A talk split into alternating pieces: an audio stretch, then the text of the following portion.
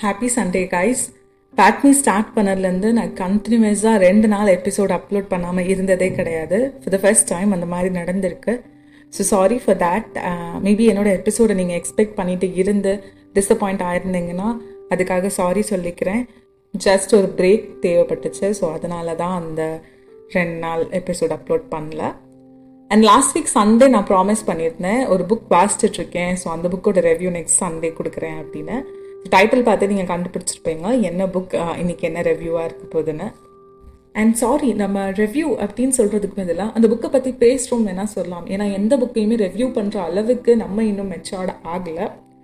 So இன்றைக்கி நம்ம பார்க்க போகிற புக் வந்து life is what you make it by Preethi Shenoy நான் லாஸ்ட் வீக் சண்டே சொல்லியிருந்தேன் ஒரு புக் வாசிச்சிட்டுருக்கேன் அந்த புக் ரொம்ப ஸ்லோவாக போயிட்டுருக்கு ப்ராபப்ளி அது முடிஞ்சோடனே நான் உங்களுக்கு வந்து அதை பற்றி பேசுகிறேன்னு ஸோ இந்த புக் வந்து இன்னைக்கு தான் முடிஞ்சிச்சு.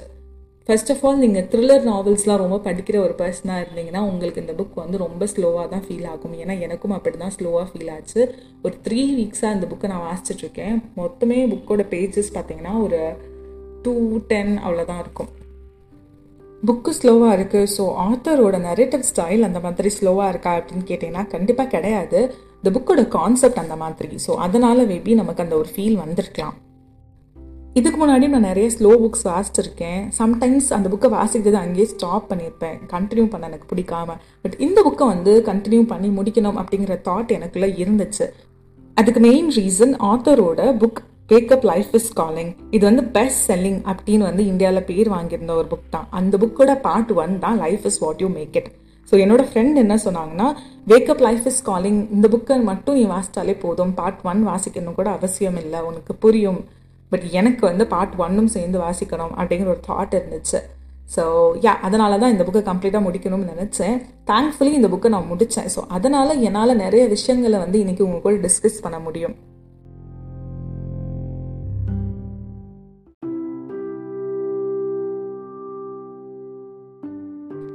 நிறைய புக்ஸில் உள்ள கேரக்டர்ஸ்னால நம்மளால் கனெக்ட் பண்ணிக்க முடியும். ஒன்று அந்த கேரக்டர் நம்மளை ரிசம்பிள் பண்ணும். இல்லாட்டி நம்ம ஃப்ரெண்ட்ஸோ நம்மளை சுற்றி இருக்கவங்களை ரிசம்பிள் பண்ணும். அதே மாதிரி தான் இந்த புக்கில் உள்ள கேரக்டர் அங்கிதா நிறைய பெண்களை ரெசம்பிள் பண்ணோம் அப்படின்னு எனக்கு ஃபீல் ஆச்சு. ஜஸ்ட் இமேஜின் உங்ககிட்ட எல்லாமே இருக்குது நீங்கள் ஆசைப்படுறது உங்களை சுற்றி இருக்கிற ஃபேமிலி ரொம்பவே லவ்லி ப்ரொடெக்டிவ் ஃபேமிலியாக இருக்காங்க. உங்களோட ஃப்ரெண்ட்ஸ் ரொம்ப சப்போர்ட்டிவாக இருக்காங்க.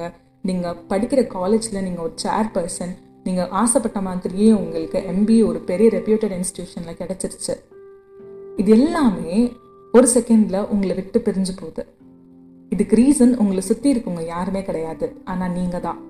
உங்கள் தாட்ஸ் தான். ஸோ இதுதான் இந்த புக் இந்த புக்கில் சொல்ல வந்த ஒரு விஷயம் ரொம்ப சிம்பிள் தான். நம்ம எல்லாரும் நினச்சிட்டு இருக்கோம் நம்ம பெரிய சண்டை போடுறதோ இல்லை ஸ்ட்ரகிள் பண்ணுறதோ பேட்டலோ வெளியே இருக்குது வெளி உலகத்தோட இருக்குது அப்படின்னு. பட் அதிகமாக நம்ம சண்டை போடுறது நம்மளோட தாட்ஸ் கூட தான். வெளியே யார் கூடயாவது நம்ம சண்டை போட்டோம்னா அவங்கக்கிட்டேருந்து விலகி இருக்கிறதுக்கு அட்லீஸ்ட் நமக்கு ஒரு ஆப்பர்ச்சுனிட்டி இருக்குது ஆனால் நம்ம தாட்ஸோடய நம்ம சண்டை போட்டோம்னா அதுலேருந்து விலகிறதுக்கு வழியே கிடையாது. ஸோ இதெல்லாம் தான் அங்கிதா கூட நடக்குது. அங்கிதா ரொம்ப முக்கியமாக நினச்சிட்டு இருந்த விஷயங்கள் தன்னை விட்டு பிரிஞ்சு போகுது. அதுக்கு காரணம் அவங்களா இருக்காங்க. அவங்க பாஸ்டில் பண்ண சில விஷயங்களா இருக்கு. அங்கிதா மேல தப்பு அப்படின்னு நம்ம சொல்றதை விட அந்த சூழ்நிலைகள்ல அவங்க ஒழுங்கா ஹேண்டில் பண்ணல அப்படின்னு தான் நம்ம சொல்லணும். எந்த இடத்துலையுமே அவங்க மனசுல உள்ள ஹண்ட்ரட் பர்சன்ட் ஃபீலிங்கை அவங்க எக்ஸ்பிரஸ் பண்ணவே இல்லை. அதுதான் அவங்களோட மென்டல் டிசார்டருக்கு காரணமாயிருச்சு. எஸ் அங்கிதா தனக்குள்ள இருக்கிற பிரச்சனைகள் தனக்குள்ள இருக்கிற தாட்ஸ்ல இருந்து எஸ்கேப் ஆகணுங்கிறதுக்காக சூசைட் அப்படிங்கிற ஒரு விஷயத்த சூஸ் பண்றாங்க. இந்த அழகான லைஃப்ல இருந்து குட் பை சொல்லிக்கணும் அப்படின்னு நினைச்ச அங்கிதா திருப்பி லைஃப்ல உள்ள ட்ராக்குக்கு வராங்க. அதுக்கு ரீசன் என்னவா இருக்கு? அவங்க என்ன மாதிரி விஷயங்கள்லாம் அவங்க லைஃப்ல அண்டர்கோ பண்ணியிருக்காங்க? எப்படி அவங்க சேஞ்ச் ஆயிருக்காங்க இப்போ என்ன பண்ணிட்டு இருக்காங்க இது எல்லாம் தான் life is what you make it இந்த கதையில காதல் இருக்கு நம்பிக்கை இருக்கு எப்படியாவது எல்லா பிரச்சனைகளையும் ஓவர் கம் பண்ணிடணும் அப்படிங்கிற ஒரு ஆசைகள் இருக்கு. எஸ்பெஷலி நீங்க ஒரு பொண்ணா இருந்தீங்கன்னா கண்டிப்பா அங்கிதா கூட என்ன நடந்துட்டு இருக்கு அப்படிங்கிற விஷயத்த உங்களால ரியலைஸ் பண்ண முடியும். நீங்க ஒரு ஆணா இருந்தீங்கன்னா பெண்களோட லைஃப்ல என்ன மாதிரி தாட்ஸ்லாம் அவங்களுக்குள்ள கிராஸ் ஆகுது அப்படின்னு அவங்கள அண்டர்ஸ்டாண்ட் பண்றதுக்கு ஒரு ஆப்பர்ச்சுனிட்டியா இருக்கும். ஸோ டெஃபினெட்லி லைஃப்பை பற்றி ஒரு நாலேஜ் வரணும். நம்ம கில்ட் கான்ஷியஸ்னால எப்பயுமே நம்ம எஸ்கேப் ஆக முடியாது. இப்படிங்கிற மாதிரி விஷயங்கள்லாம் நீங்கள் தெரிஞ்சுக்கணும் அப்படி ஆசைப்பட்டீங்கன்னா Preethi ஷனாயோட life is what you make it அப்படிங்கிற புக்கை வாசிட்டு பாருங்க.